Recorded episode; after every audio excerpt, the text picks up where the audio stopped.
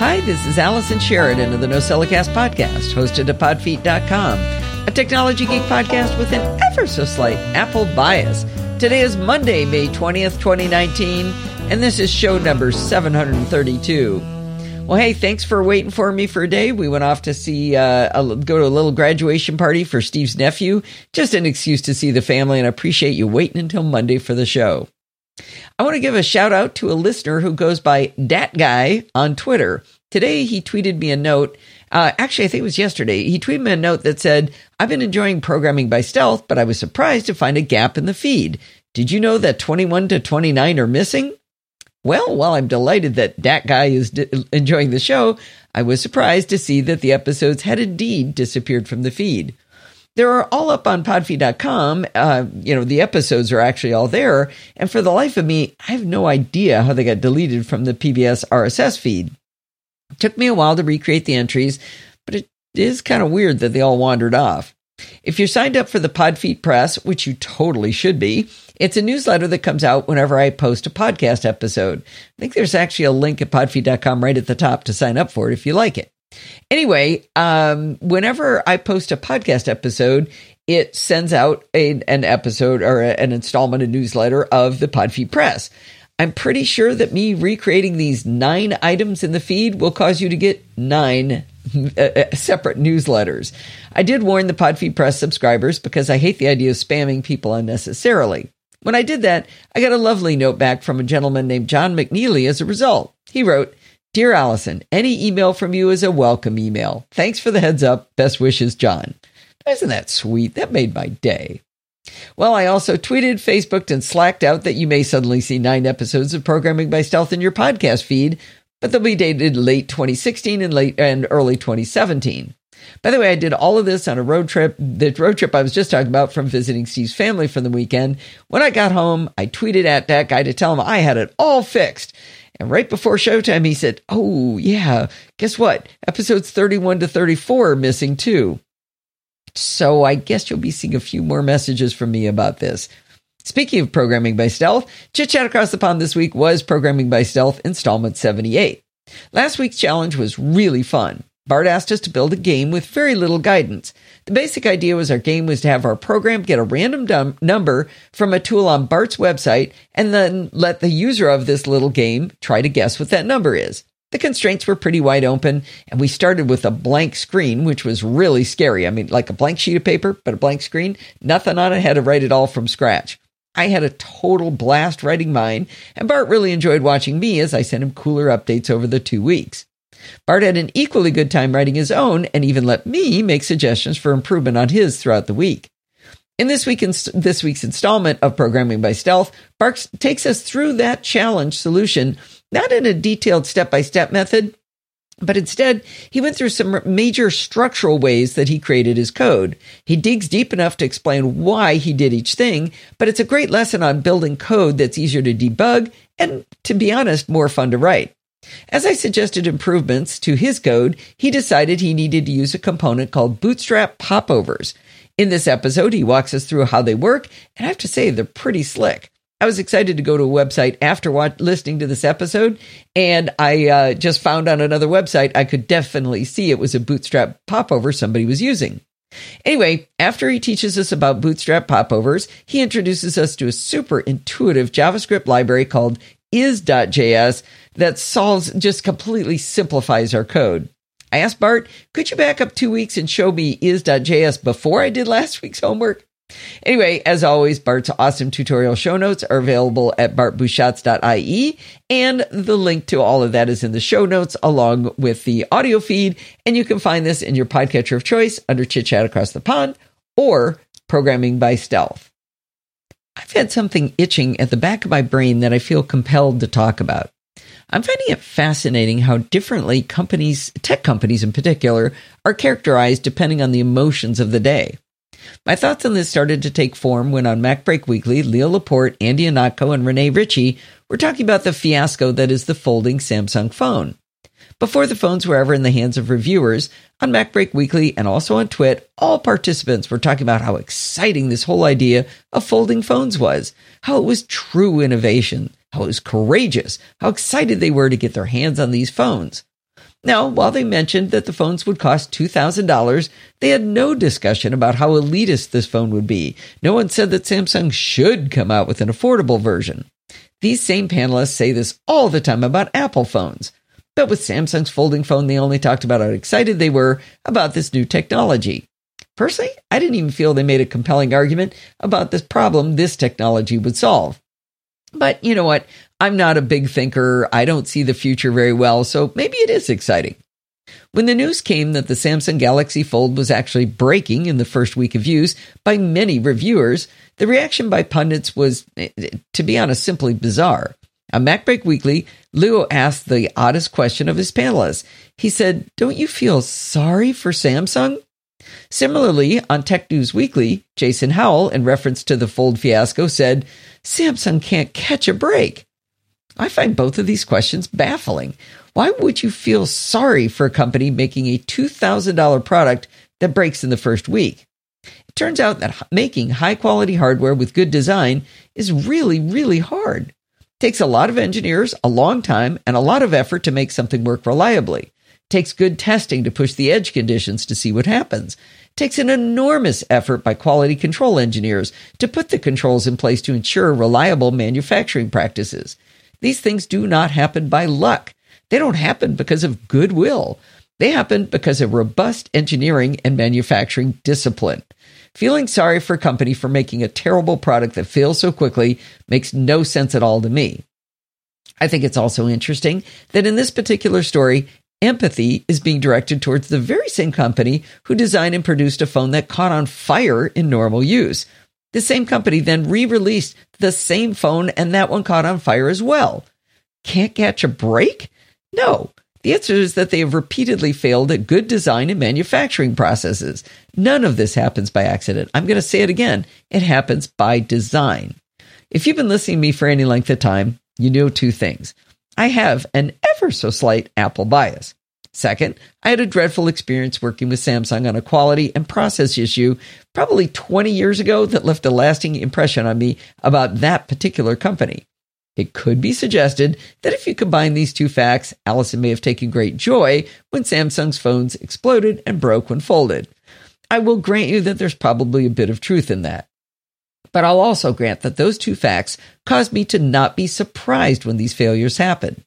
When I had that problem with Samsung, I spoke to nine separate people, wrote two letters to the CEO, and in five months, it cost me $50 to never get a functioning monitor from that company. It was clear to me that there was an endemic lack of process in the company that went up and down the chain of command. Not one person I dealt with did what they said they were going to do, down to the very last person who sent my refund check, less the $50 shipping that I lost, to the wrong address. But let's pretend you didn't know all this about me and the inherently bad communication and accountability within Samsung. Should you feel sorry for any company when they produce a bad product or make a huge mistake? Did anyone on any podcast or blog or TV show express empathy for Apple when they have that critical bug in High Sierra that allows someone to log into a Mac using root as the login and an empty password field if they click the login button often enough? No, they did not express sorrow for Apple. They roasted them alive. I'm not saying Apple should have gotten a pass either. That was a giant, stupid, awful bug that put our security at risk, and they should have been called to, to task for that. I did not feel sorry for them at all. Do I feel sorry for Apple for making a keyboard that so many pundits dislike? Nope. I wish they'd make a better keyboard. I think it would be in their best interest to do so. I think they had a vision of what could be better. They weighed the trade offs and they bet the wrong way on how people would view those trade offs but I definitely don't feel sorry for them for making the wrong decision. I remember hearing someone years ago explain that there's a natural human condition that makes us want to knock the top dog off the top of the heap. I think that's part of this. While Apple doesn't have the top market share by a long shot, they do make most of the money and they seem to still be winning the mind share of what's cool to own. So, yeah, I do have an ever so slight Apple bias, but I still think it makes no sense to feel sorry for a company when they make giant mistakes. I expect that this diatribe will backfire one day when I say I feel sorry for Apple about something, and I'm also glad to know that you will be there to call me on it when it happens. glad I got that off my chest. I feel better now. Last week, I mentioned that I'd like to create a little segment that will probably go on for quite some time that I'm calling Tesla Tech. I'm hoping in little bite sized chunks I can explain the technology of this car that I find intriguing, helpful, or annoying. I'm going to try to focus on a small area each time I do one of these segments. It's going to be hard because I really want to tell you everything it can do, but I figure that'd probably bore you if I did that.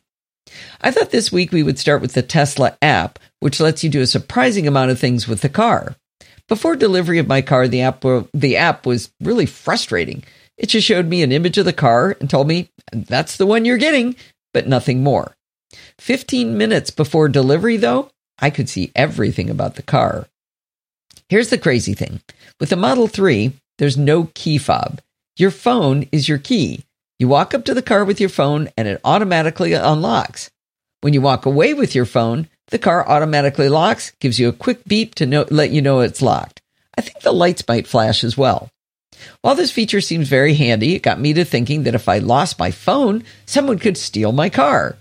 But then I realized with my previous Acura TL, when I walked up with my keys and purse uh, in my purse, my car unlocked with those too. So losing keys, losing the phone, exact same level of risk.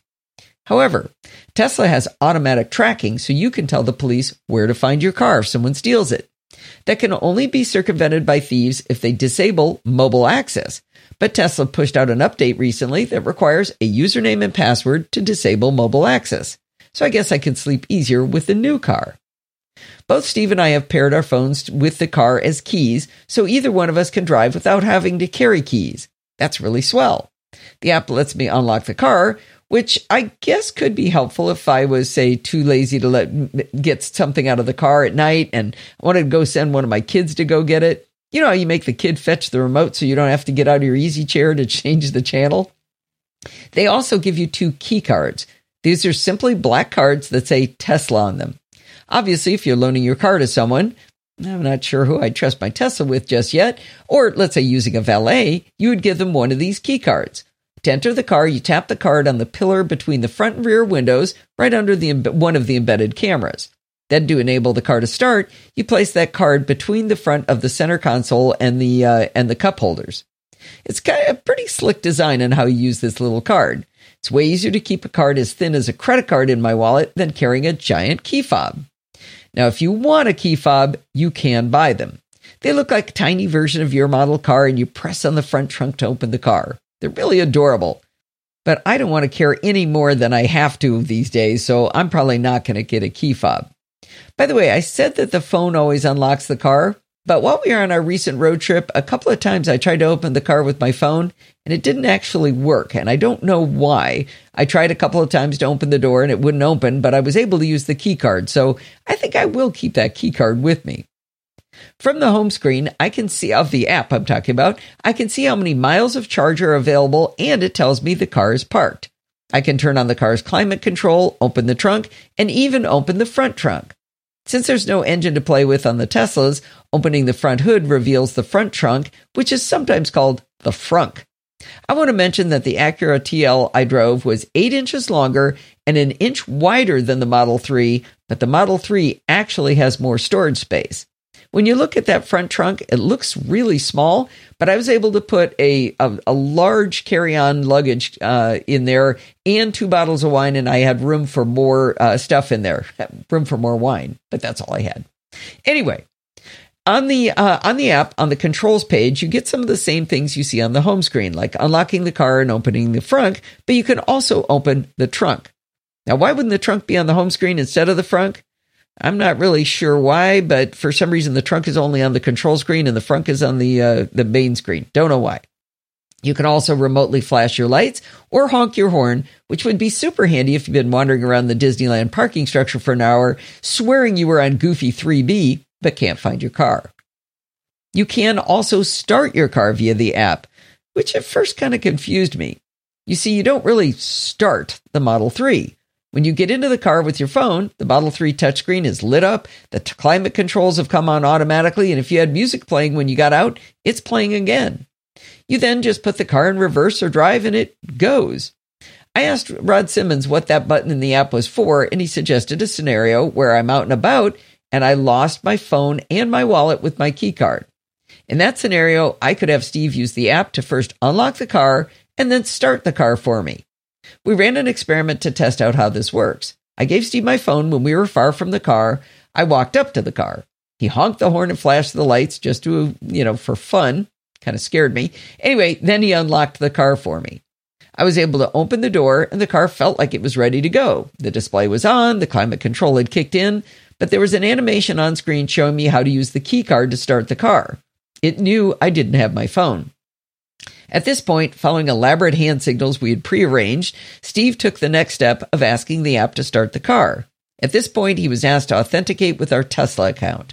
In settings, he had previously enabled Face ID, so he didn't have to type in anything. On his screen, he saw a tiny countdown from two minutes, letting us know this feature wouldn't just leave the car vulnerable indefinitely. On the screen in the car, I simply saw the animation about using the car key card vanish when he turned the when he started the car. That let me know I could simply drive away. Pretty darn cool. The only thing I would have to figure out is how I would contact Steve to do all of this if I'd lost my phone.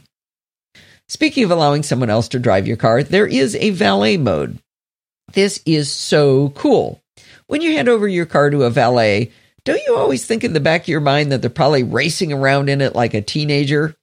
With valet mode enabled on the Model 3, speed is limited to 70 miles per hour, max acceleration and power are limited, the front and the glove box are locked, home and work locations are not available from navigation, voice commands and autopilot features are disabled, and they can't mess with that mobile access setting we talked about for thieves. They also can't view paired phone data or pair a new, uh, a new phone. All of these features are locked out with a four digit pin that you set each time you enable valet mode. Here's another thing I thought I've thought about is when you give a valet the key to your car, you keep your registration in the glove box, right? Well, now they've got the keys to your car, probably the possibly the keys to your house if they're on the same key ring. They've got your car that's telling them in the glove box where you live and they know you're not home. While with valet mode on the Model 3, they can't get into the glove box. So, you know, they also eh, they also don't have any of the keys to my house because all they have is that little card. So I'm feeling even safer. Next up is Sentry mode, and it's pretty fun too. With Sentry mode, the car monitors its surroundings when it's locked and parked. According to the manual, if a potential threat is detected, like someone leaning on your car, the cameras will begin recording, the alarm system will activate, and an alert will come on to our phones in the Tesla app notifying us that an incident has occurred. I had the wheels changed out, changed out for cooler third party wheels, and I had Sentry mode enabled while the guys were working on the car. Maybe it was because I was nearby, but the alarm system did not activate, nor did I get any notifications. However, the lights would flash from time to time, and the display inside the car showed a very HAL 9000 looking red camera lens and the words Sentry activated and recording on screen in a very threatening manner. The, the recording text might be kind of a lie. If you put a thumb drive into one of the front USB ports, it will record, but I haven't done that, so I think it was just bluffing. I also discovered in poking around that you set uh, that you can set Sentry mode to not enable when your car is at your house. I know this is a teeny detail, but the OwlCam dashcam I told you about recently was constantly sending me alerts when my car was in the garage. I go out to get a soda from the back fridge and I get this alert from my OwlCam going, Oh my God, there's somebody near your car. Having the Sentry Mode feature on the Model 3 automatically turn off when at home is much more peaceful. However, on this trip, we discovered that if your car battery goes below 20%, you will start getting notifications constantly telling you that that uh, Sentry mode is no longer working because they don't want to run your battery down running Sentry mode. So we got alert, alert, alert. Uh, I mean, it must have set 15 of them in a row before we're like, okay, heard ya. Well, there might be someone in my house who, perhaps on some occasions, only under extreme circumstance, might like to drive well over the speed limit. I was excited to find a speed limit mode available to me in the app that might allow me to rein that person in. I set a top speed limit that was higher than I like to drive on the freeway, but it would be a victory if I could get that other person to stay beneath this number. When I enabled it, it asked me for a PIN, which I did not share with the other person in my house. According to the manual, I know it's weird, I've been reading the manual. It says if the driver gets within three miles per hour of the max speed set, a chime will sound and text appears notifying the driver that they're in the danger zone. I was super excited about this. However, I turned off speed limit on day one, and it turns out I turned it off on day one because it turns out that if in the app you enable speed limit mode, it also changes the acceleration capability of the car. The Model 3 has two modes for acceleration standard, which I call rocket ship mode, and chill, which I call little old lady mode. While I am a little old lady, I love to accelerate in this car. It accelerates from 0 to 60 in 3.2 seconds. I found a website that lists how fast all, uh, all kinds of cars go 0 to 60. There's a Bugatti that's not that fast. One of them's faster. Anyway, I don't like to speed, but I do love to accelerate. I didn't pay extra for the performance model just to drive like I have a regular car. I suppose I could enable speed limit mode when that other person is driving. I hope Kevin doesn't tell the unnamed person about this. Well, another fun option is to turn on climate control in the car via the Tesla app. It allows you to set a specific temperature for the interior. I can see this as super useful if you live in a frigid place like, I don't know, Ontario, Canada, or a sweaty place like Orlando, Florida, and you want to get the car comfy before you get in. California's temperatures are pretty moderate, so it won't be terribly useful to me, but for most people, I think it would be awesome. I have to confess, I know very little about charging so far, or I did before this recent trip. Or I didn't before this recent trip, I guess I should say. You think that would be at the top of my list with an electric vehicle, but since my previous car, I only drove an average of 4,000 miles per year, gassing up or charging is not actually on the top of my priority list. I, I promise to learn, learn a lot more about it over time. One thing Josh, my delivery specialist at Tesla, did show me was that in the app you could drag a little slider to show how much you want to charge. They recommend that you drag the little line to 90% of max charge if you're just tooling around town and will be charging often. But if you want to go on a trip, you drag that bad boy up to 100%. We did that for this recent trip. The same screen shows you nearby superchargers. These are the ones made for Teslas to deliver maximum power. You can even see how many superchargers are at each location and how many are open and available. Sometimes that's a lie, as we found out. On a recent trip, we saw that there were two open at this particular one in Burbank. And when we got there, we found out they were open because they were broken. There are other apps that give you more information on, on what's open and what's broken. So we might have to lean on some of those. Anyway, when you're in the app, tapping on a charger caused something that I didn't understand at first. It said, sent shared location to Podfeet. I was like, uh, hang on, I don't understand. I am Podfeet. But then again, I named the car Podfeet. It turns out in the car, it actually sent that location to the car and set it up to navigate right to it. Anyway, like I said, I don't know a lot about charging yet, but we'll get into that later. Now, it's not good enough that Google and Waze know where I am at all times, and that Find Friends allows my family and friends to track me at all times. Now, my car is telling Steve where I am too. On the main screen, there's a section that says location, and in smaller letters shows the exact address of my car. Tapping on location shows the car on a map zoomed out a bit, and you can enable satellite view. But then there's a target that, when tapped, shows you a really precise location. I mean, this is so precise, it shows on which side of my house the garage is located. I can't get away with nothing anymore. I did get lost when we were at the mall uh, while the car was charging today, and uh, I got lost. And I realized in the Tesla app I could find my car though, so maybe it is handy. Well, there's a terrifying feature available in the Tesla app. It's called Summon. According to the manual, one, uh, one can use Summon to pull your car into a parking spot and back out. There are over two pages of instructions with quite a few red warning sections to read. Things like it can't see bicycles because they're too skinny. While it will avoid objects, it won't go back onto the same path it started on. So the space can't be too narrow. You have to teach it how far away from the garage wall you want it to go. There's a lot of warnings. You can also ask the car to come to you with summon. You can get it to drive up to 39 feet. How the heck does that work? I really want to try this out, and at the same time, I'm absolutely terrified of trying it. We'll let you know if we ever get up our nerve to give this a try. I stumbled across an article on a website called electrek.co, that's E L E C T R E K.co, that told me that Tesla had added Siri integration in the latest version of the app. I tested the tips in the article. I can use Siri to see if my car is locked and then lock or unlock it.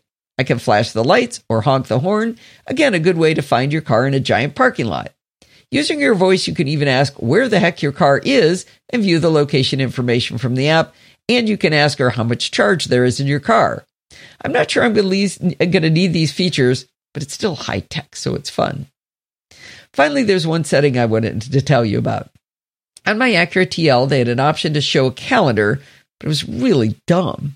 You could create events and such and have them display, but that calendar wasn't synced with anything at all. It was only in the car. In the Model 3 Tesla app, you can enable syncing of all of the calendars from your phone. It's fabulous, actually. I got in the car after I enabled it, and the calendar showed me my upcoming chit chat with Bart and a lunch appointment that I'd actually forgotten about. The only downside is we haven't figured out how to get Steve's calendar in there, even though the car does recognize that it's Steve's phone and it's Steve as an identity in terms of like, uh, you know, the way the seat is set up and things like that. Um, but if we, it would be nice if he could get access to his own stuff too. I may say this uh, quite a few more times, but this car isn't like other cars at all. The ability to control so many things about the car remotely from an app is just crazy to me. I feel like I jump forward not seven years in the future for my old car, but rather 50 years into some space age future. And other people I've gotten in the car have said the same thing. It's like, whoa, I'm in the future. Anyway, I like writing up these tech notes because it's forcing me to read the manual and touch every single button, except for that scary summon button. I hope you'll enjoy learning along with me. One of the forces behind the NosillaCast is a lovely listener named Klaus Wolf. Calling him a listener vastly under describes his contribution level. He emails me a lot and he helps me with things. He contributes in our Slack over at podfeet.com slash Slack. He has recorded listener contributions about PopClip and how do you keep podcasts from filling, from filling up our Apple Watches. He even taught us some of his native language one time, Hessisch. He has been a guest on Chit Chat Across the Pond where he tried to convince me of the value of metadata.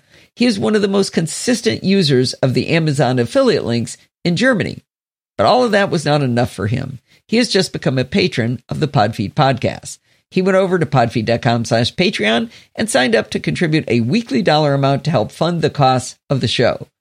Personally, I think this is above and beyond the Call of Duty because of all of his other contributions, but I will graciously accept his financial support as well. I don't expect you to do as much as Klaus. I don't expect Klaus to do as much as Klaus. But if you are looking for an easy way to contribute, please consider becoming a patron of the show like Klaus.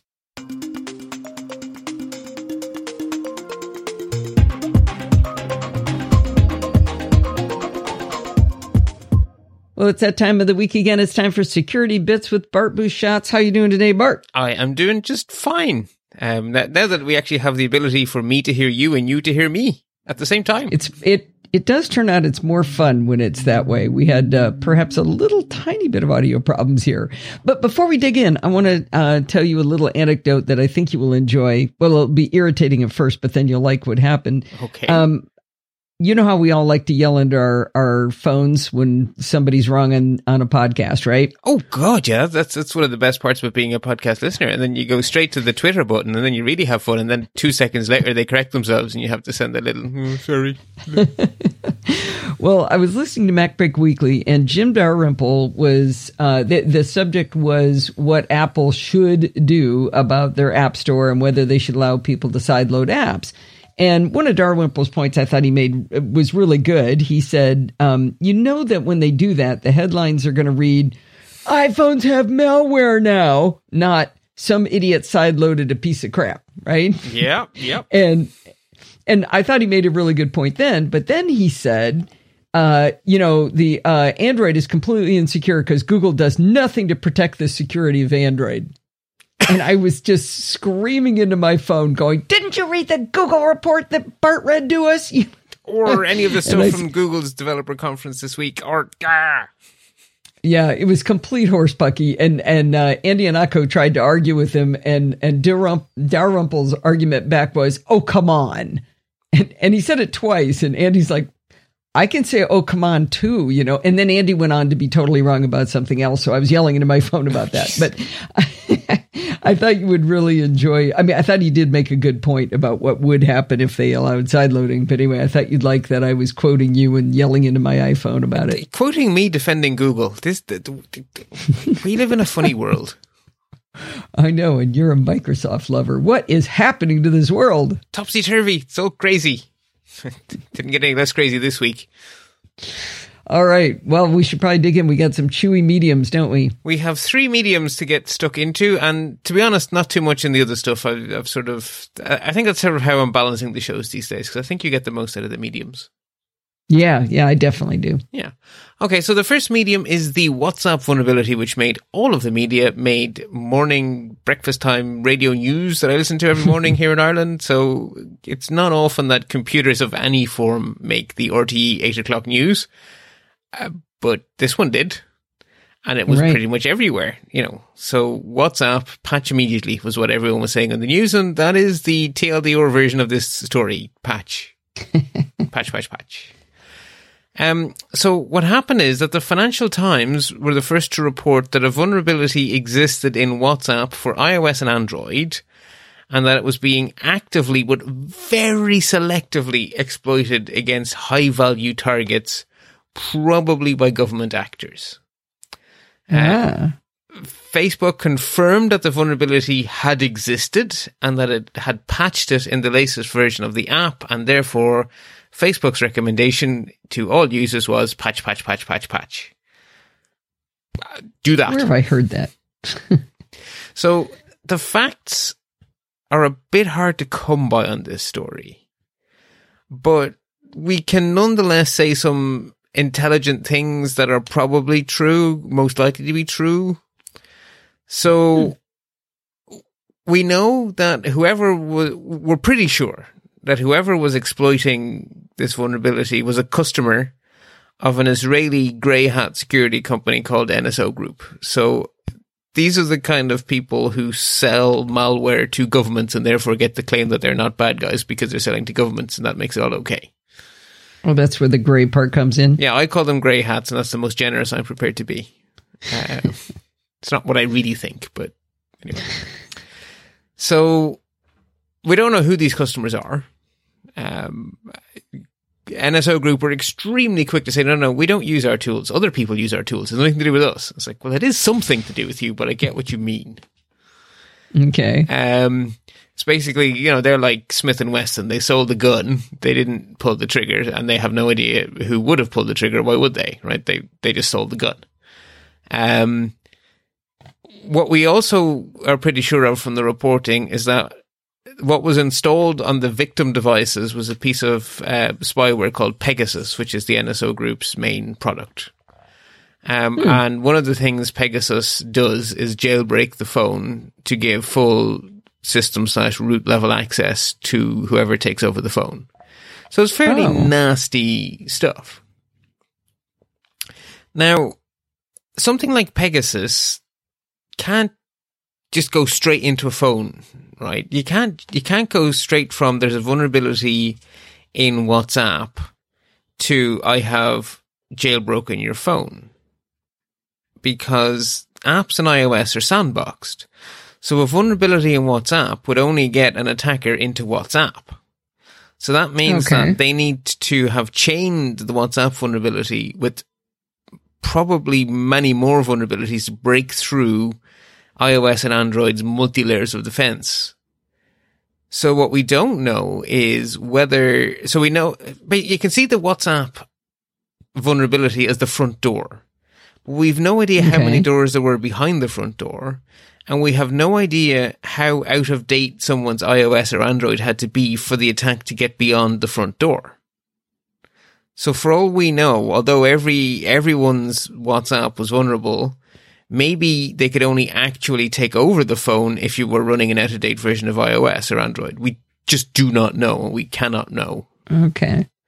But you've always said that it's the addition of these pieces of malware that start to work together that it's rare that one is, uh, you know, a get into jail free card. very, very rare. Basically, for that to happen, you'd need to find a bug in the actual core OS, in the kernel of the core OS that was somehow directly exposed to the network. And neither Apple nor Google, you know, they, they absolutely minimize that attack surface. So if you hack into an app, which is way more likely, and that is what happened here, then that gets you a toehold. but to do anything, you need to get further. So we don't know how they got further, if they got further. We don't know whether they were able to get further on 50% of devices. We, we just don't know. I mean, for all we know, they have a zero day that works against the very, very, very, very latest version of iOS. If they do, then they can get straight in. I mean, it's, we just don't know, as, as I guess what I'm saying. Okay. The other thing the other thing to bear in mind here is that these kind of zero days are extremely valuable only as long as they remain secret. And that's in our favor as regular users. Because it's in the interest of the customers of the NSO group to get to use these kind of high value vulnerabilities for as long as they can, which means they will use them as little as they can against only the highest value targets because if they were to use oh, them broadly, they will be immediately discovered, fixed, and their amazing access would vanish in, into a puff of patches. So that, from oh, our point of view, interesting. is a good thing. Mm, mm. If I was a so the scarcity, the scarcity of it is its value in that case. Yeah. So if I was a human rights lawyer, that would be absolutely no comfort to me because I would be on that list of targets. That's who they were going after here. But as a regular Joe Soap, is very much of comfort because it's not being widely used. It's only being used in really, really targeted attacks. So I think that's one of the reasons that us regular folks have no need to set our hair on fire. We just need to patch because now that the vulnerability is known about, anyone can use it. And obviously any bad guy out there, cyber criminal is going to want to use it. There's no more keeping it secret because, you know, its secret's gone. It's now known, so its value is gone. So everyone is going to attack it as much as they can. So patch, patch, patch, patch, patch.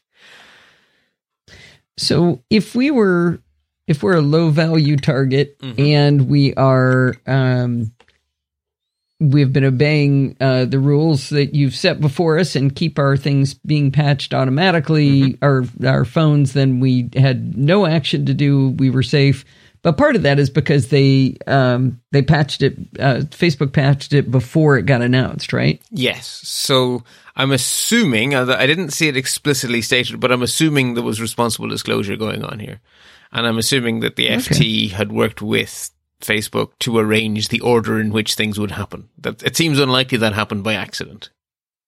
Oh, okay.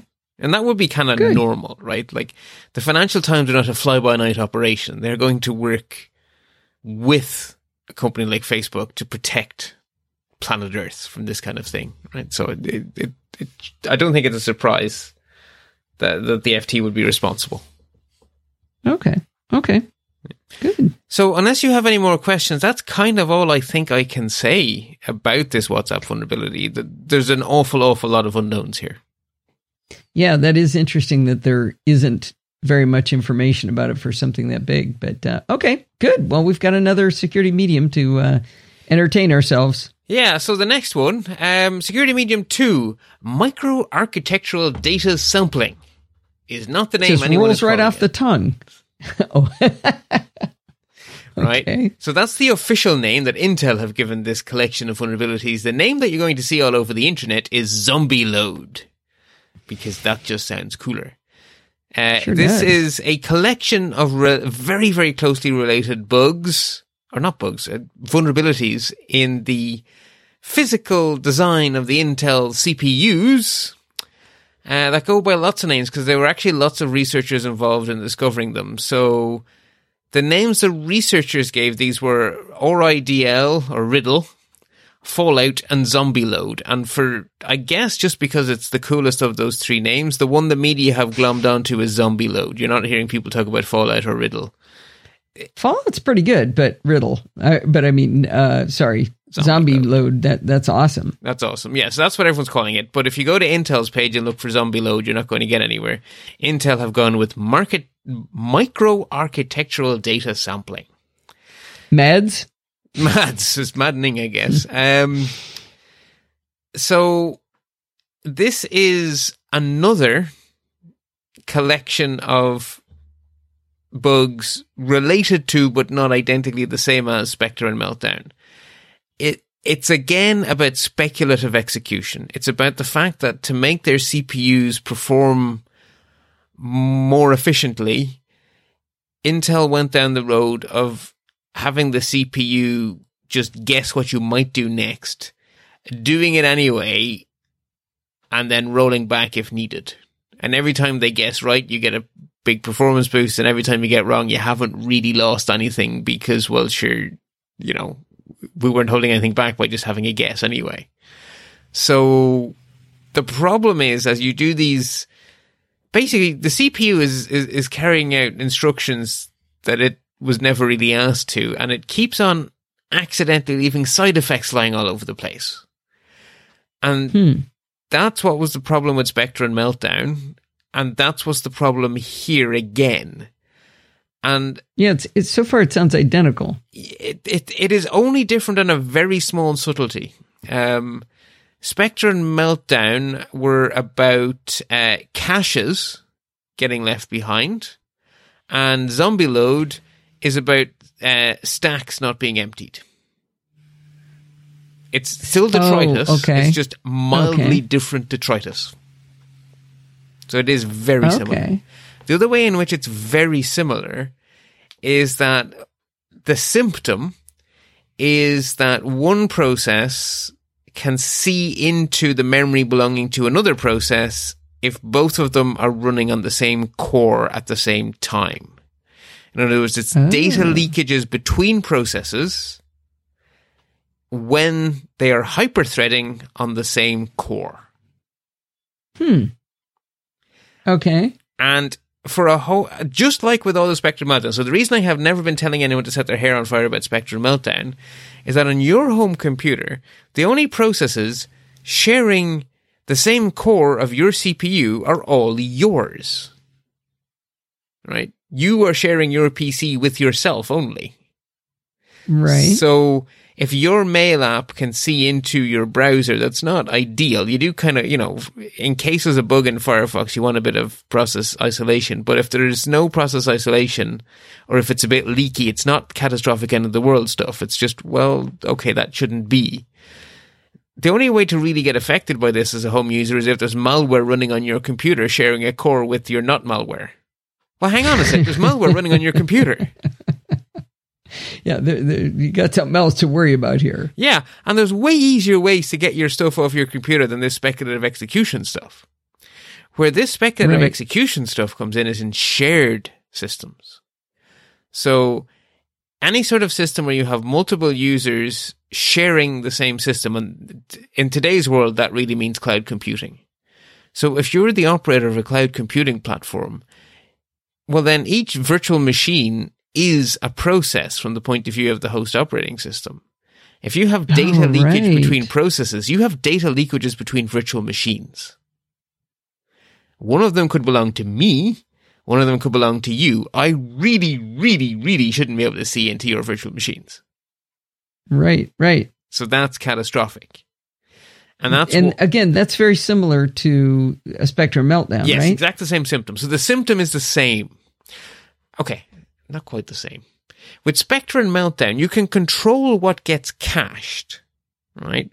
But with this zombie load, it's just what happens to be in a buffer. And it's really hard for the attacker to decide what should be in what buffer. So the end result is that the only way this is useful, which is why Intel called it sampling. You basically just have to keep watching until some something interesting floats by. You don't get to decide what you spy on. You just get to look through this tiny little peephole in the hope that something of interest will pass you by. So the attacker basically okay. has to sit there and keep watching until a credit card number or a password or a private key until something of value happens to get buffered in the wrong place and then they can swipe it. So it's the kind of attack where it's great if you if you get you to sit there opportunistically for a couple of days and just you know phone home if you find something, but it's terrible to right. have a quick targeted attack. So it's opportunistic rather than targeted, which makes it different to Spectre and Meltdown. Less. So scary. it might get lucky, but it's not Again, that doesn't sound like hair on fire, does it? It's not hair on fire. So if you remember, Heartbleed was similar. Heartbleed allowed a random piece of memory to be seen by the attacker, and it, you know, there were successful attacks, but they usually involved the bad guy being in there for a week, and then they happen to see something cool fly by. It's kind of similar right. here. Okay. So okay. if you're a cloud provider, you obviously do want to take this seriously because what you have against you there is sheer volume, right? If you have to keep watching until something interesting flies by, but if you're sharing a server with lots of people who are doing lots of interesting things, well, then something interesting will fly by. So it's very Hmm. important that cloud vendors patch this. And actually, cloud vendors have a lot of options here. Option number the first, which is something many cloud vendors have chosen to do since this whole speculative execution thing happened. It all involves processes hyper-threading on the same core. Now, hyper-threading gives you double the performance per core, so arguably that's a big, you know, that's a factor of 50%, factor of 50%, Two. twice as fast. Well, if you turn off hyper-threading, all of these vulnerabilities just vanish because there's nothing sharing a core with anything else. And a lot of but a cloud factor providers, two is significant. right? Yeah, That's but you just that's not a teeny little thing. But it's not a teeny little thing if you're a cloud provider and you have government contracts worth millions and millions and millions. You know, hardware is cheap. So there are cloud providers right, but it's not just- the cost of it's it's not the cost of the hardware that that has basically that's round off error in the cost of running a computing center. right, exactly, which is why a lot of large providers have simply chosen to disable hyperthreading. No, no, you're missing my point. I'm saying I'm saying that that the cost of the hardware is not what costs you more. When you add a lot more computers, you add more operating systems, more things to be patched, more sysadmins, more heat, more electricity. It's it's not just cheaper to say, well, I'll just get two of everything. Um, Or, uh, well, okay, but the way those things are managed, actually, they, they, they, there's not a sysadmin doing server updates. It's all a bit more managed than that. So actually, the overheads are much less than they would have been even five years ago with more traditional infrastructure. Yes, but it's not the hardware that's the cost. Is my point. Yes, but for a lot of corporations, when you do the cost benefit analysis of do we need to keep patching against every new speculative execution bug that gets found, and there have been like 20 of them, and I'm not even exaggerating, Yeah. or do we just flip one switch? We know exactly how much it will cost us 50%. You know, we can do the math on that, and then we never have to worry about this again. And there Actually, are. it's it's a hundred percent. You keep saying it upside down. sorry, yes. You lose half, or it's twice as. Uh, Anyway, yeah, it's actually not hundred quite as bad because hyperthreading doesn't really double things. It just gives you Right. up to double in ideal situations. The things that it does, it doubles, but it doesn't do all things. Precisely. Not everything can be done in parallel. Yeah. Um, So th- that's interesting. I wonder whether the cost of you know things like uh, Amazon S3 and and um, Azure and all that might go up just because of this. well, if it was going to happen, it would have happened because people because the, the approach of just turn off hyperthreading has been that you know that was last year. So you're saying they've already turned them Oh all yeah, off? They- like I think when we got into Spectre slash Meltdown variant number five or six, a lot of people went, you know, something we've had quite enough of this. This was fun, but never mind. Yeah. So, in fact, one of the flavors of BSD, I think it's OpenBSD, the one that's the most security obsessed. Sorry, NetBSD. One of the BSDs, their kernel just disables hyperthreading by default. It's like this hmm. isn't secure anymore. Just turn it off because they're just Wow. they're security first distro. So that is that is the sledgehammer, right? Just turn off hyperthreading and this all goes away. But you don't need the sledgehammer. Is the good news here? Intel have released microcode updates, and again, this was a coordinated release. Uh, so there was a basically the security researchers responsibly disclosed. They all worked together. So patches were released before the announcement was made about the vulnerability. So the patches are ready to go. So Oh, the, good. Like with everything else we've had with these, um, the patches involve new microcode for your CPU. And there's two ways to get microcode into your CPU. You could burn the microcode into the firmware of your motherboard and have your motherboard inject the microcode every time the computer is turned on, which would mean that every hardware vendor would have to patch every model of every computer and that just won't happen or your operating system can inject the new and updated microcode at boot time when the operating system begins to boot. And that's what we have hmm. been doing for all of these other speculative execution bugs. And which is why the good news is that last week's macOS update contained these new fixes. And this oh, week's nice. Windows update on Patch Tuesday contained these fixes for Windows 10 users. Not for Windows 7 users or Windows 8 users, just for Windows 10 users, because hmm. Microsoft, I think, is working. Well, Microsoft haven't backported any of these to, to the older version of Windows, as far as I remember. And I think huh. the logic is if you're a major, if you're a home user, this doesn't really affect you. And if you're running a major big cloud, you're not running it on Windows 7. So this is interesting that this doesn't have to be a firmware update then. Right. Be- is that correct? That is correct because microcode can be injected at boot time. Hmm. So microcode is it's like the operating system of your CPU. Our CPUs are now so complicated that although we call them hardware, they're actually half hardware, half software. And wow. what really happens when you hit the power switch is that the first thing the motherboard does is it dumps a bunch of microcode into the CPU. And so you could update the firmware of the motherboards to dump newer microcode in. But there's a second opportunity at the point when the operating system is handed control before it does lots and lots of boot process. The very first thing it can do is shove some more microcode in there and then continue with its boot. And so that's how it's been working. Linux, Windows, and Mac OS have been patching the CPU at boot time. That's fantastic. It's fantastic and scary all at the same time. Like, what about Linux? No, that's what I said. Linux, Windows, and Mac. Okay, yeah. I just heard the two. Okay, yeah, okay. So basically, if you're a Windows 10 user, you're grand. If you're a Mac user, you're grand. So if you, and if you're a home user, you were grand anyway. And right, right.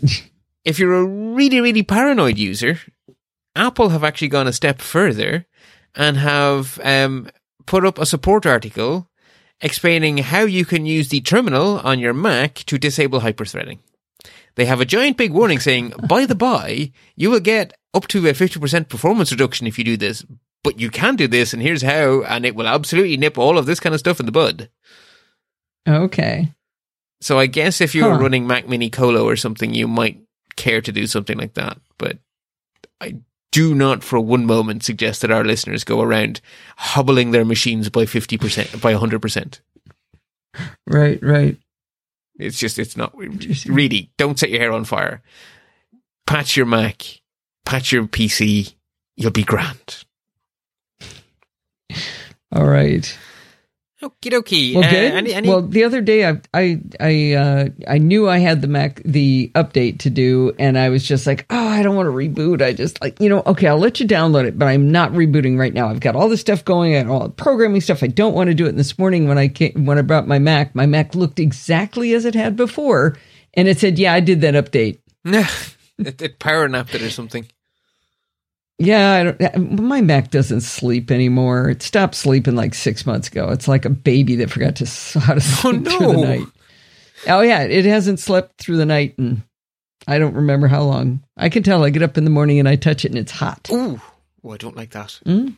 Always, Ooh. always, always, always. I cannot. I have done. I don't know how to make it. Wow, that's, that's, that's a little scary because that can't be good for it. You wouldn't think. Mm. Hmm. Got any ideas? Anybody? Let me know. I hope you have Apple Care because that way, if it poops out, oh, I do, but it's coming up on three years. Ooh. I they and, and, you know I've done a clean install, and for a, a, couple of weeks it slipped through the night, and then it quit doing that again. But well, I've got a good idea.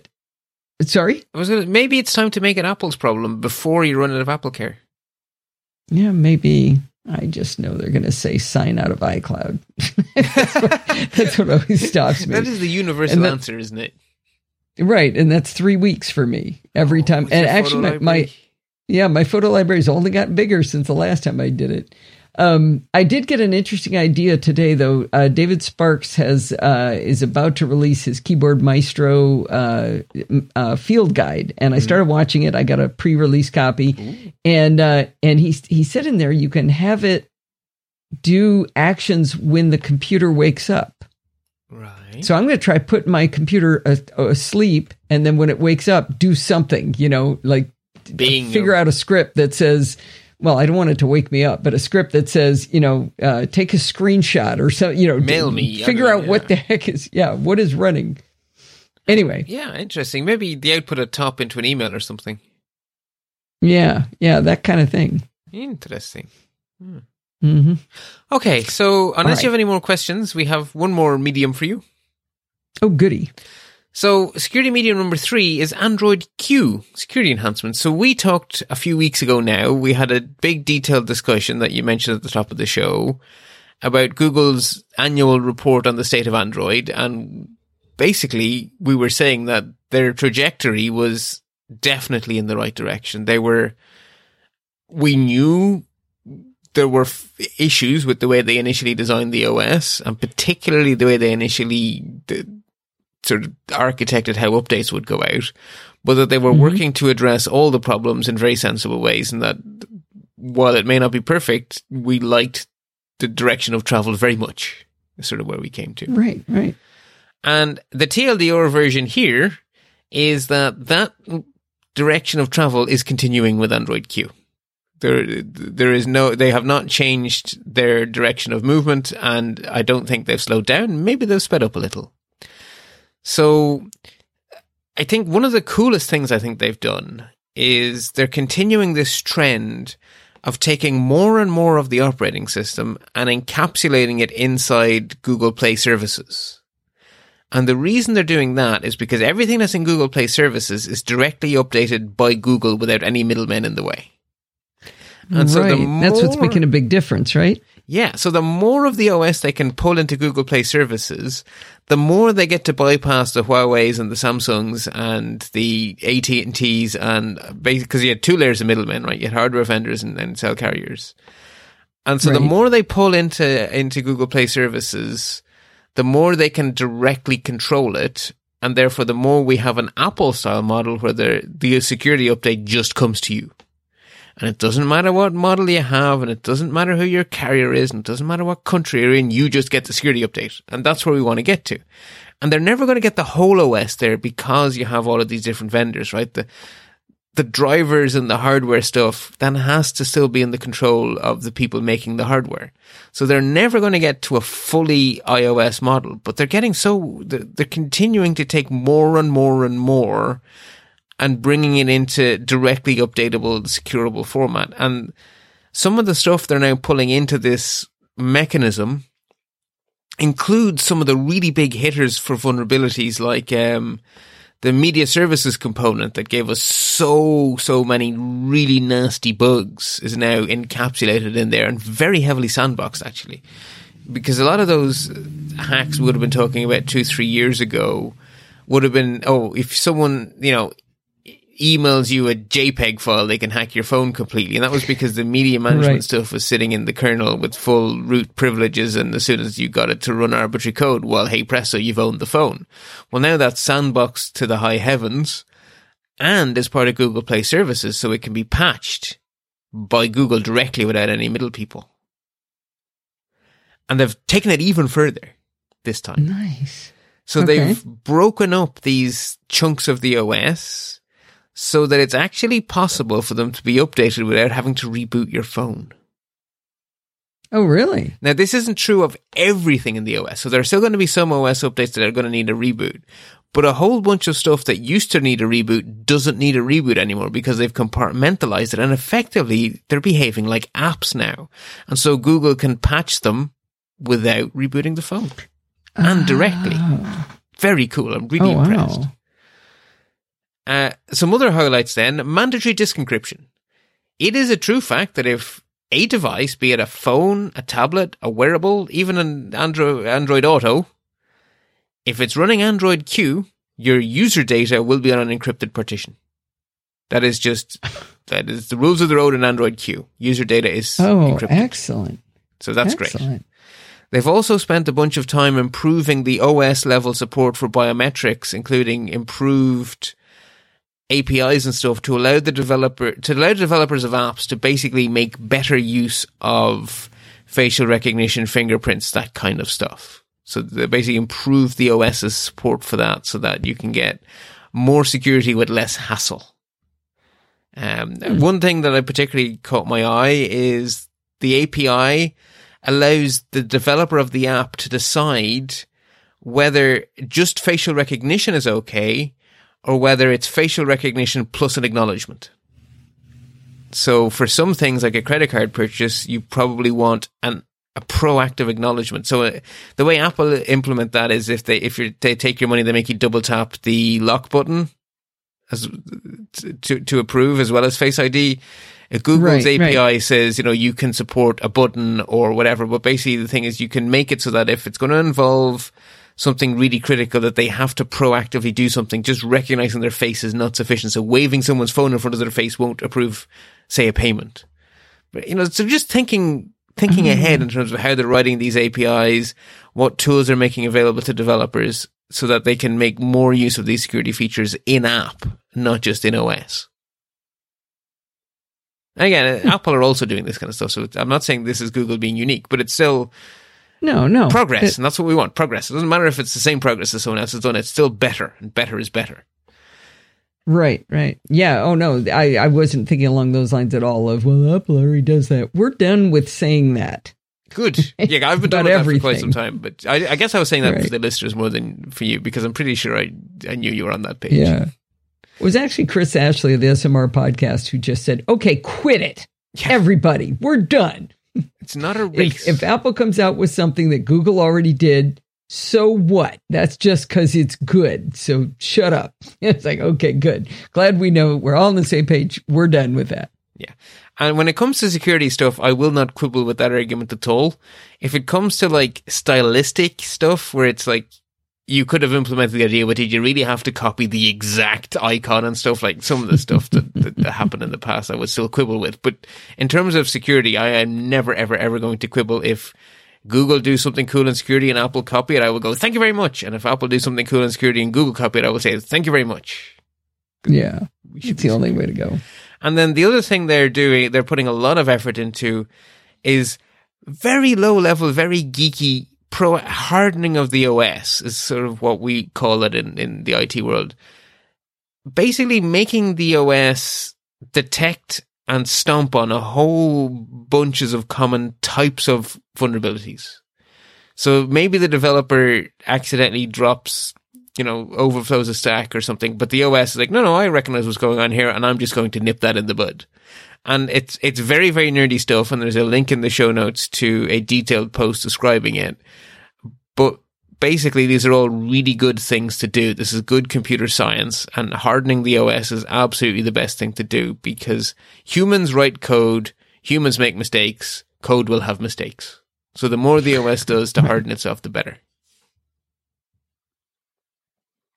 Good, good. That's excellent. It is all excellent, but I do want to add the same caveat here that we added last time we talked about Facebook.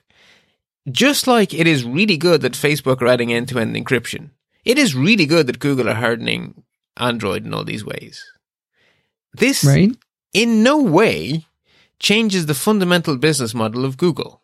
It is still, as I describe it, freepy, free in exchange for personal information.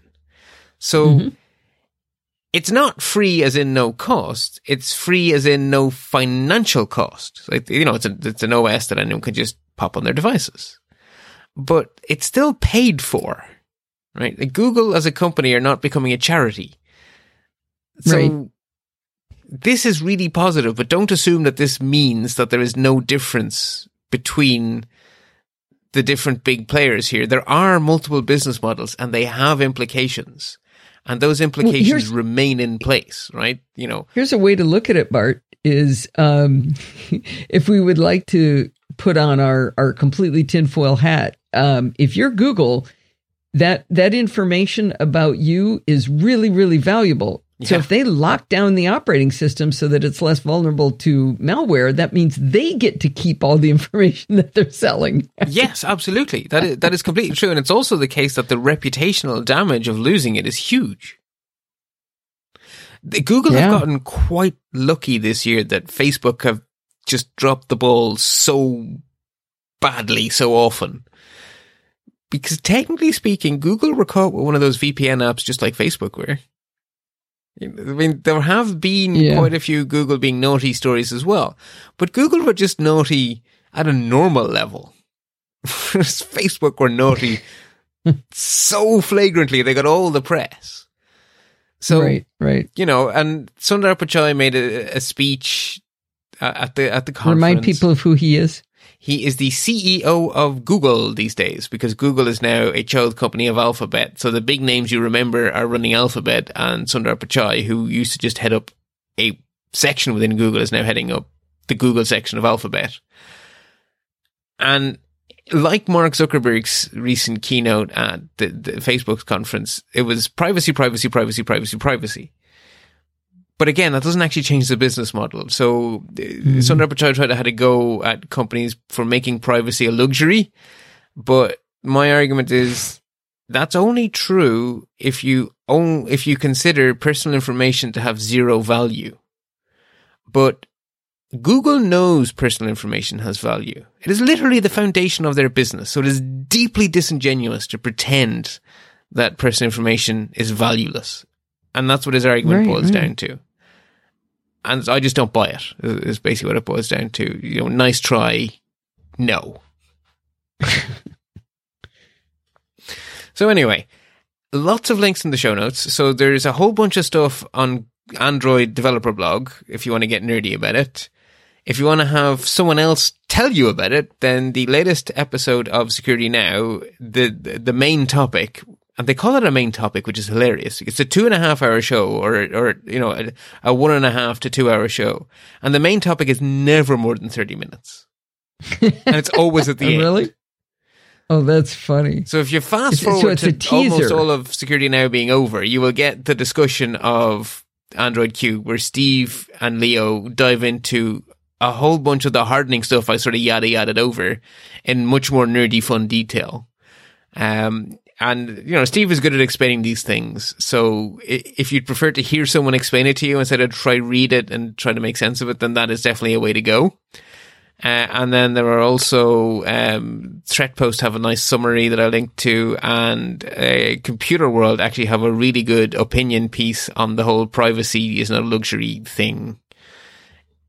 To be honest, you know, same I, I, same opinions I have, just expressed by someone who can write. like you can. Um, so I, I really like Steve Gibson. He's a, a lovely man. I've met him in person and I think he's brilliant and I trust everything he says, but his voice just puts me into a coma. Oh. I've tried listening while I'm running and I start falling asleep. Oh no. I just, I just, it's like it's like a like the drone of a highway going on to me. I can't, I, I just can't listen. I'd love to. That's a pity because I he's on my weekly to listen list. And thankfully, because he drones on, Leo gets to say very little. Oh, okay. So it has that advantage. It has right? that advantage, yeah. but still two and a half hours, huh? Oh, yeah. It, yeah. Yeah. It's a good thing it's a weekly podcast. right, right. Well, if I listen to that, then I wouldn't uh, get as much out of listening to you. So this is this is more fun to me. And in fairness, Steve is targeting a different audience, right? Right, right. Okay, so that is our mediums consumed. It's quite meaty. Yeah. So notable security updates. Um, Google have released their May 2019 Android security update. So if you have an Android device, patchy, patchy, patch, patch, and again, more and if more. If it can be goodness. patched. Sorry. If it, I said if it can be pitched, uh, patched. If it can be, but again, more and more is coming through that Google Play services. So mm-hmm. even if you can't get everything, you can probably still get something. Hmm. So okay. you know, like I say, they're designing it better. So yeah, I wonder how you can tell because oh, I mean, no the idea. Android phone I have now is is too old to get the operating system update. So would I would it say, "Hey, but I have these other updates. Would you like these?" I, I don't I know. Look into that. And mm-hmm. the thing is, the extra stuff in being bundled into Play services is relatively new. So if your OS isn't relatively new, you don't have this. So I guess right. it's a case of everyone buying a phone today is way better off than people who bought a phone a year ago, two years ago. Right. And they're going to get to stay more secure. But there's a lot of grandfathered in not so good stuff. But that's all going to go away through attrition. thankfully. Right. Apple have patched almost everything iOS 12.3, macOS 10.14.5, and, Security Update 2019-003 for High Sierra and Sierra, WatchOS 5.2.1, tvOS 1.2.3, and Safari 12.1.1. Patchy, patchy, patch, patch. They're, they're all, all of those patch important. In fact, some of them patch quite scary security vulnerabilities. So patch, patch, patch. It has been Patch Tuesday. So that means Microsoft and Adobe patched pretty much everything under the sun. So that's not the bit I want to dwell on, right? Patchy, patchy, patch, patch. The bit I want to mention is that there was a surprise. Microsoft have patched a quote, potentially wormable vulnerability in versions of Windows that predate Windows 10 and Windows 8. In other words, oh. Windows XP and Windows 7 and Windows Server 2003. And they I have, thought they discontinued patching those. They have. But since this huh. is potentially wormable, uh. they have given an extraordinary patch for those hmm. officially obsolete operating systems. Wow. That is very. That's a terrible phrase. I wish that didn't exist in our world. Potentially wormable. Blah. Well, it should make you go blah. So that's yeah. Oh yeah. Good. Yeah. It's huh. it's it's a very um, what's the phrase? they're being a responsible netizen by patching this. Mm-hmm. So basically, what remote potentially wormable means is that machines that are not patched can be infected remotely without user interaction. In other words, just having the machine be on the internet is enough to get it hacked, at which point it will try to hack everything else. So it will be very dangerous for planet Earth if Microsoft didn't issue a patch for this. Yeah. Now they could get away by saying, but we don't support this OS. Anyone using it is, is, you know, is, is taking an absolutely unacceptable risk and blame the user. And they would not be wrong but it is definitely better for society that they do this. So I am happy they do this, and I want to give them a pat on the back for doing it because there's no financial yeah. reason for them to do this. Right, right. That's great. That's great. I mean, I, who would have seen that coming? I hope that doesn't make people complacent and say, "Oh, see, it's fine. I don't need to. They're doing all the updates still." I think we've passed that stage. I think. I hope. Yeah, I, I love how you overestimate the intelligence of humans. You do that all the time. It's so cute. Oh, I, I, maybe we're getting to the stage where the computer, the magic smoke is going to come out of all of those XP machines soon, and that'll be that. Yeah. Problem solved. Um, the last one then, the, right, there is a remote code execution bug in the Linux kernel. It has been patched. Now, this is a strange one. If an attacker succeeds in exploiting this bug, it is immensely powerful because it is remotely, it's remote arbitrary code execution with kernel level privileges. So it's actually like root only a little bit better because it's actually the kernel. So that's like as total of ownage as you can possibly get. So that sounds really, really, really bad.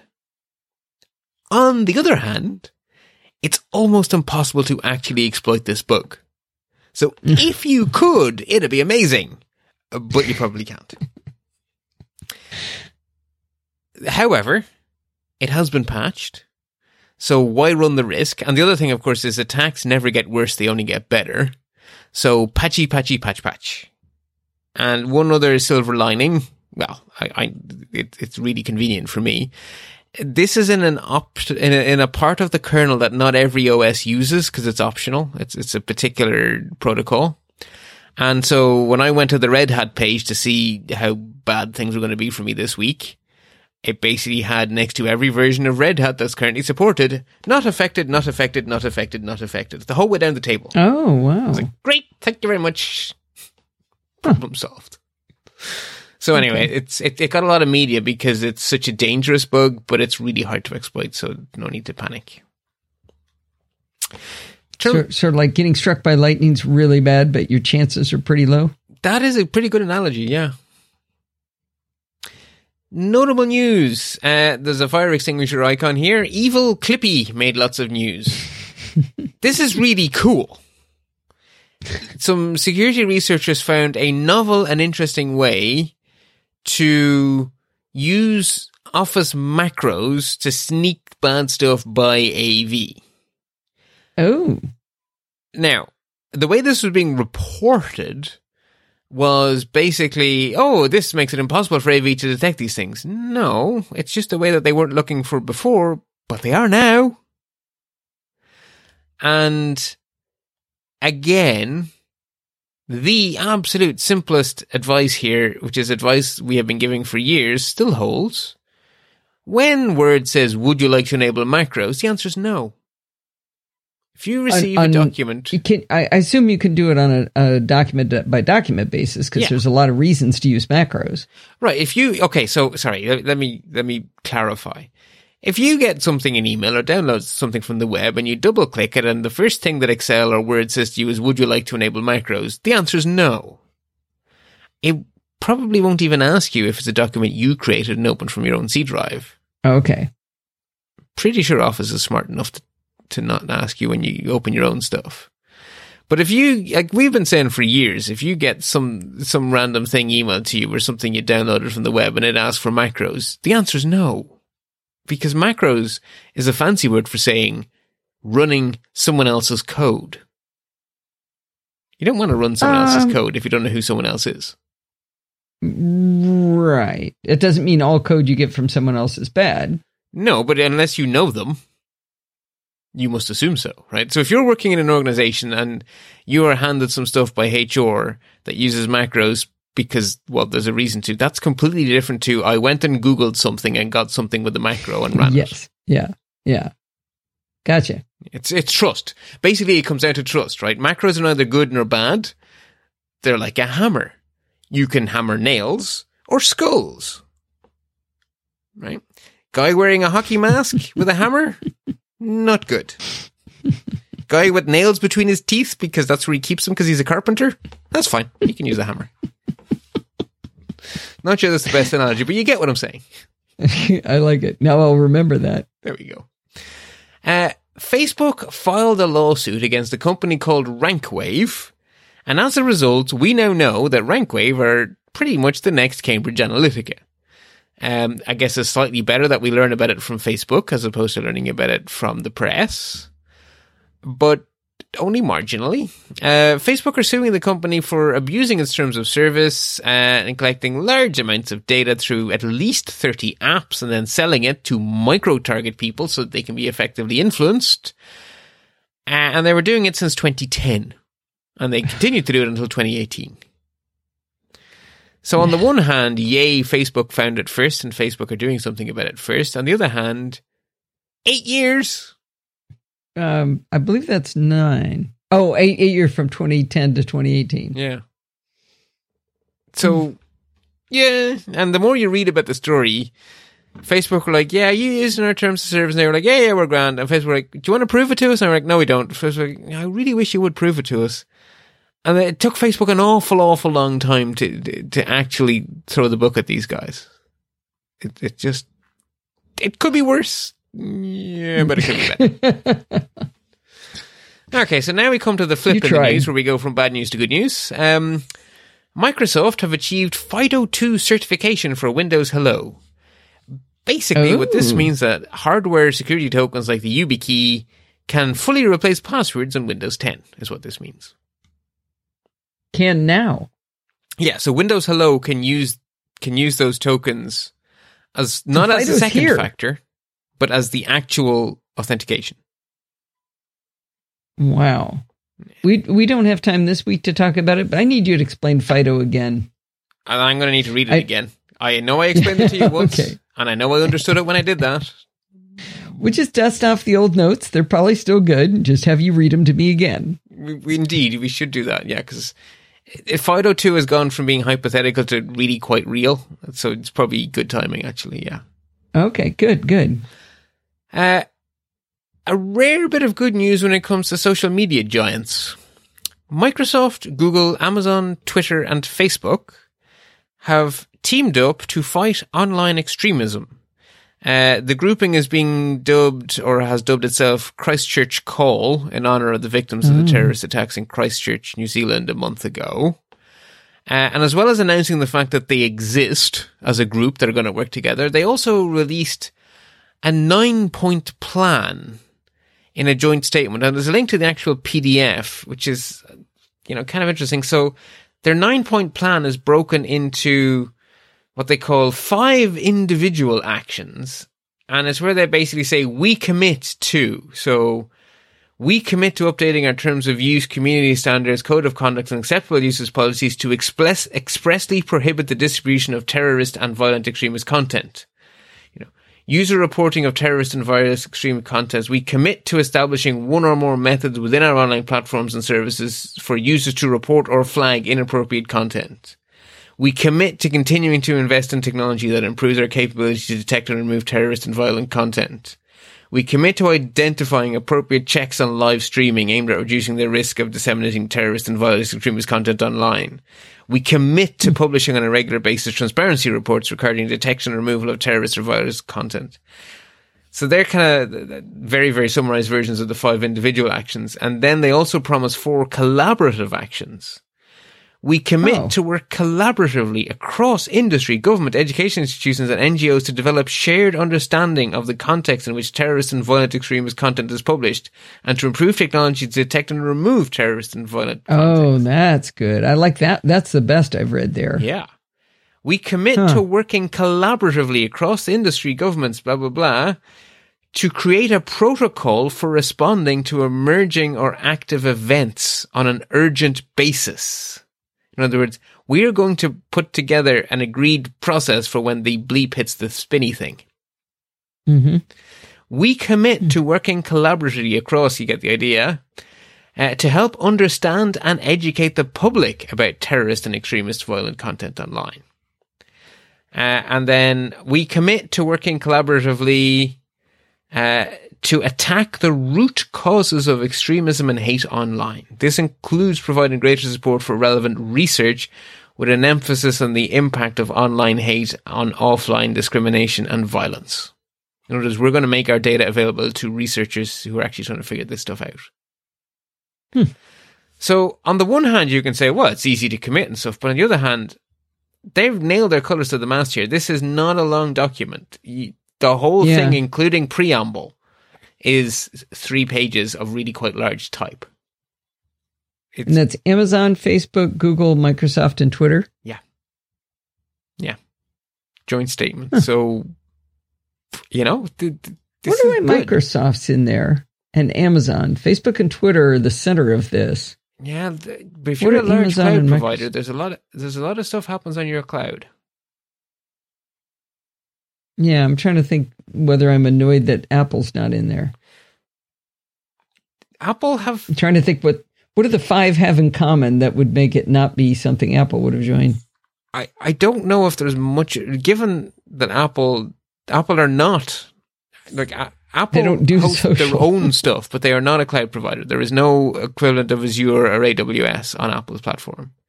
Right. And they don't do any social network stuff every time they try to, they they stink at it. So. I was just going to say, technically speaking, they tried once or twice, twice I believe, and yeah. it, it, it, was so terrible you really couldn't call it social networking because there was no one there and they weren't networking.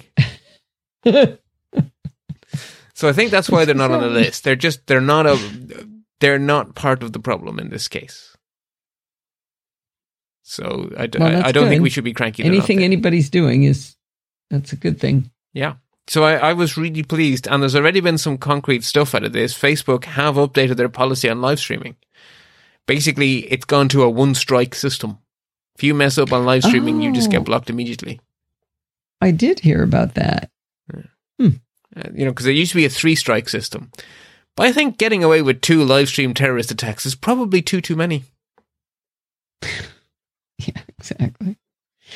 So anyway, all right. So that is, you know, it's nice to be able to end on, on that positive note before we go into suggested reading. Um, no PSA's tips or advice this week. That's unusual.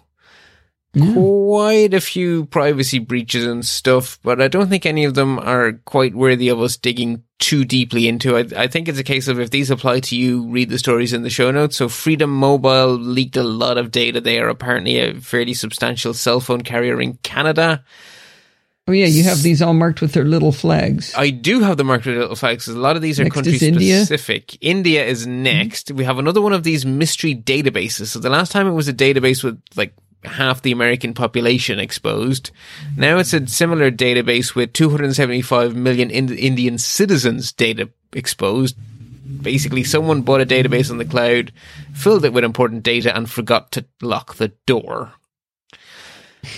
Uh, and then a particularly nasty one from the UK. Um, panic alarms for the elderly, at least 10,000 of them. Basically, these are IoT devices in effect in the worst possible way. Whoever built these devices and sold them to these UK citizens, probably through the NHS if memory serves, they just didn't bother with security.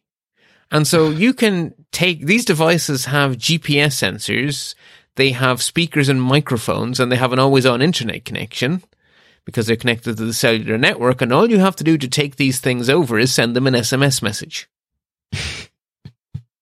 How freaked out would you be if your mm. panic alarm started saying nasty things to you, let alone started spying on you and stuff. I mean, it, it's horrific that something with so much power and a GPS chip, for goodness sake, would be so badly secured. It, so we don't know that that's happy. been exploited. We just know it could be, right? Yeah. So basically, what they found is that these these these devices are just not secure. That it's okay. But anybody, if anybody's looking for an invitation to for a special spot in hell, That's the yes. we're going to do. Yeah, this, right? this would be the fast lane. So that's what you're trying to get to. Uh, there's mm-hmm. a few other things in there, but Amazon Alexa sort of the interface that deletes your voice recordings is very mm-hmm. specific. Mm-hmm. It does exactly what it says on the tin and no more. It deletes the voice recording, not the transcript. They keep that. And Twitter had a wee bug that accidentally leaked your location data to a trusted third party. I don't think this one's actually too bad as these things go. And that was on iOS, you said. Yeah. Mm. It's basically a bug in the app that was sharing data it shouldn't have been sharing, but it was sharing it with a, basically a service provider to to Twitter, not sharing it to some random pleb on like. It's not appropriate, but it's not catastrophic, as far as I can tell. A bug. Yeah. Exactly. Yeah, not malicious. Uh, in terms of news, I have a few of these starred. So we have talked quite a few times that browsers really are the front line of security these days, and browser plugins are a particular place where attackers are focusing their attention. Like when we started this segment many, many moons ago, it was all about the PDF readers. That's where all the bad right, guys were attacking right. because that was such a juicy target. Well, now browser plugins are in the line of fire, and so the browser vendors are all working to to shore up the defenses there. And none of these stories are like earth shattering, but they're all they're all just good ideas. So Firefox have joined Google in banning a technique called obfuscation in the code for browser plugins. So obfuscation is a technique you use to make code difficult for humans to understand. And it's a way of protecting your intellectual property or a way of sneaking malware in. And Firefox and Google have basically said, don't care if it has legitimate uses, you're not putting any of it into our browsers. Oh, nice. Yeah. Also, this summer, which is why it's here in suggested reading, we'll talk about it in detail when it becomes real. But if nothing changes, Google are about to really lock or to make a significant step towards locking down third party cookies in Chrome by implementing something the Internet Engineering Task Force have recommended called same site policies. It's a, it's a new header, a new HTTP header, since we know all about those now. Ah. And it's going to control the use of third party cookies. And it, it's interesting actually, but I said we'll talk about it in detail when it becomes real instead of planned. Um, and again, in that same category, Google Chrome have a very sensible and cool idea that everyone better steal, to stop websites hijacking the back button. I don't know if you've noticed this, that it is possible sometimes that when you hit back, you don't actually go back because the website has played I shenanigans. I noticed that. I just, yeah, I hate that. And you're right to hate it. And Google, Google, going, did I not click? Fix. Oh, good. So when that becomes real and not hypothetical, we're definitely going to talk about it because it's really cool how they're doing it. And then the last one I have a star on here in the news section, probably because A, it's just all bad news, and B, uh, it's kind of a, yeah, we kind of know this. Basically, particularly the cheaper end phones, the cheaper end Android phones, they're absolutely riddled with bloatware because that's one of the ways they're financed. The reason that you're paying almost nothing for a device that costs a lot of money to physically make is because someone has paid the vendor to stuff it full of bloatware. That study is like oxygen found in air. I know. That's why it's down here under suggested reading. I really couldn't be bothered having a detailed discussion about the bla- the blindingly obvious. But if you want to have a read of some numbers about the blindingly obvious, there they are. Um, in terms of opinion and analysis, I, there's there's three stories here, and all three of them have a star because they're all fantastic articles. I'm not going to dwell on them because they're just way better written than I could ever talk about them. So I would just say, if these are of interest to you, have a read. Um, the first one is from Vice. How hackers and scammers break into iCloud locked phones. And the answer is they don't break iCloud, they break the humans. This can involve all sorts of horrible things like holding people up at gunpoint to tricking them into giving up their iCloud password or whatever. But basically, because of activation lock, if you steal someone's phone, it's useless to you unless you also get them to give you or somehow steal their iCloud credentials. And scammers are beginning to find ways of doing that. And if you're curious as about how they're doing it, and as I say, it ranges from violence to trickery. Vice have it, but if you think this is a story about software vulnerabilities, it absolutely is not. The system isn't vulnerable. The humans are being attacked. Uh, the New York Times then published an extremely interesting op-ed by a chap called Chris Hughes, who you probably haven't heard of, but he's actually one of the very, very early Facebook funders.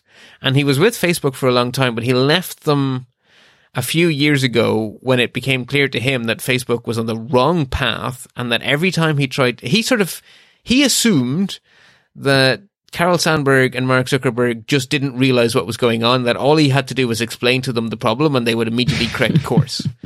He was abused of that notion quite quickly and sodded off and has now become an extremely vocal and articulate critic of Facebook.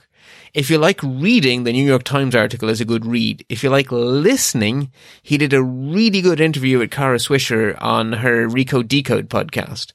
So for audio people, the link is in the show notes to that episode of Recode Decode. And for people who like to read, the link is to the New York Times.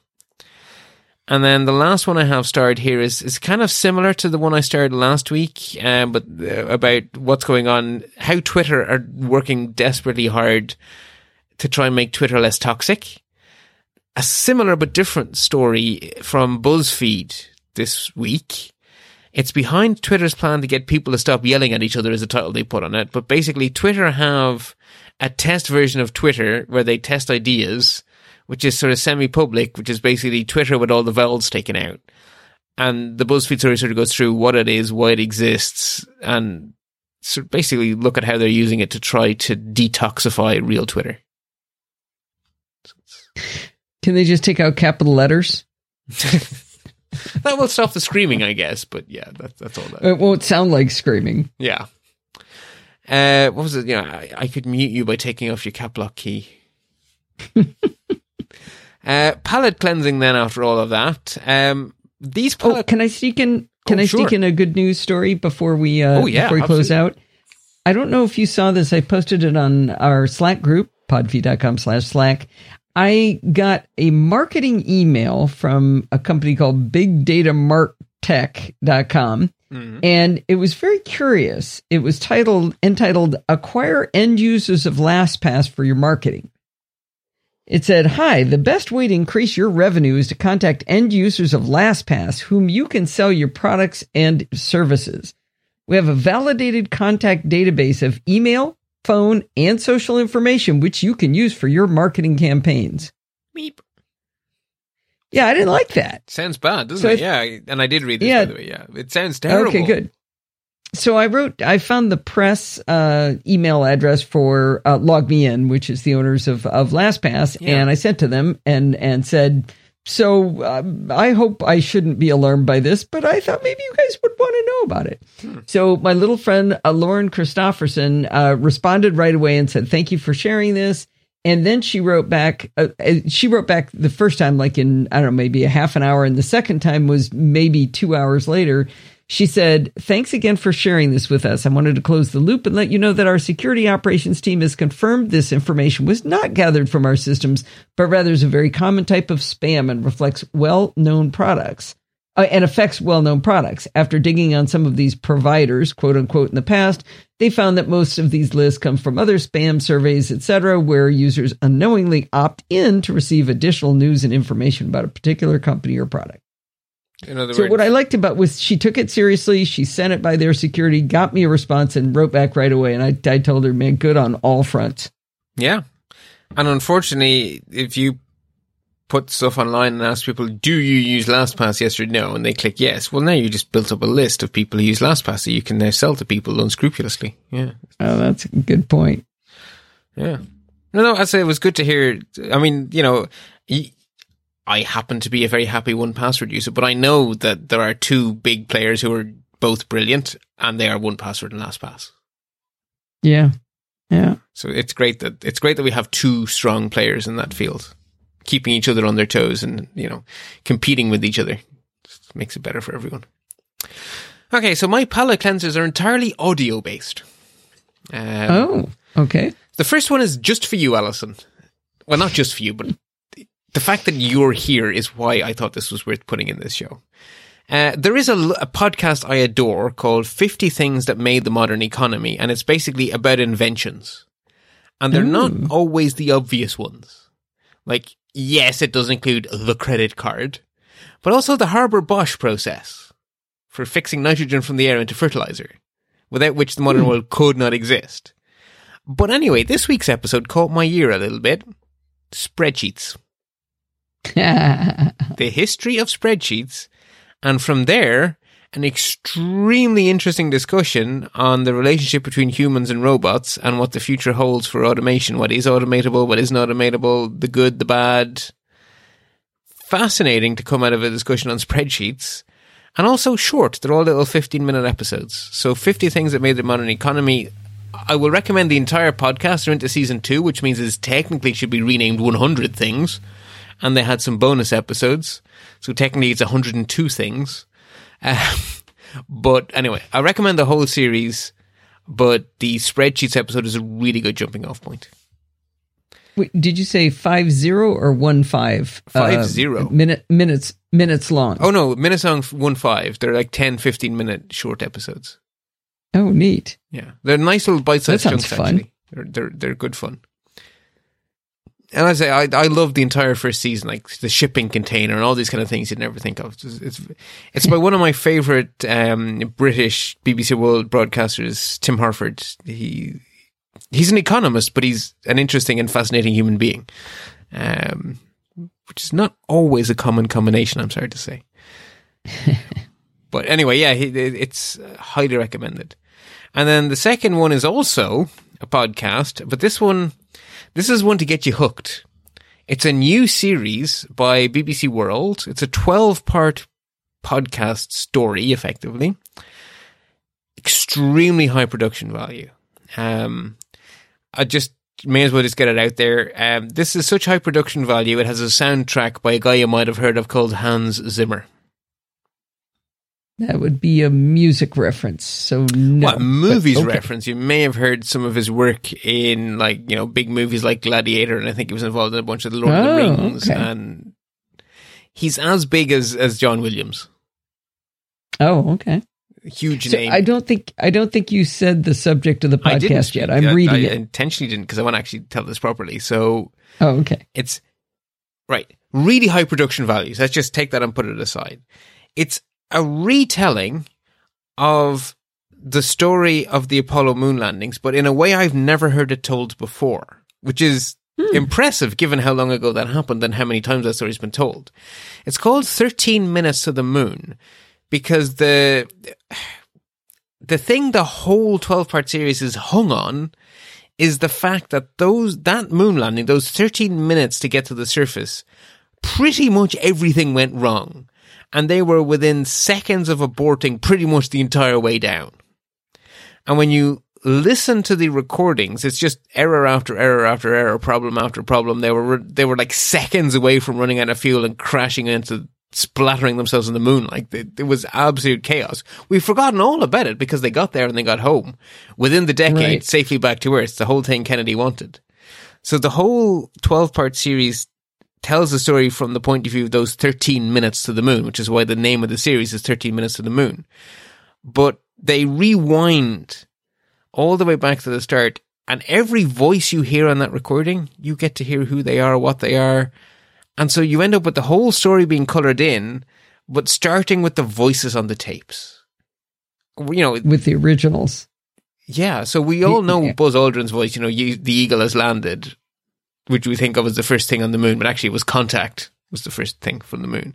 But, you know, you, you hear, you know, you got a bunch of guys about here about to turn blue, all that kind of stuff. Like all of the other people on that tape, you got, they're all real human beings and you get to hear all of them.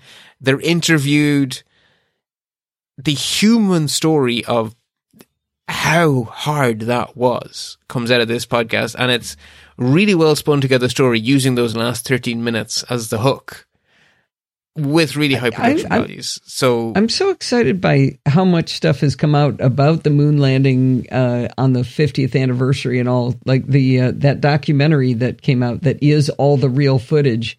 Um, I don't know if you've had a chance to see that yet, or if it's gotten out there.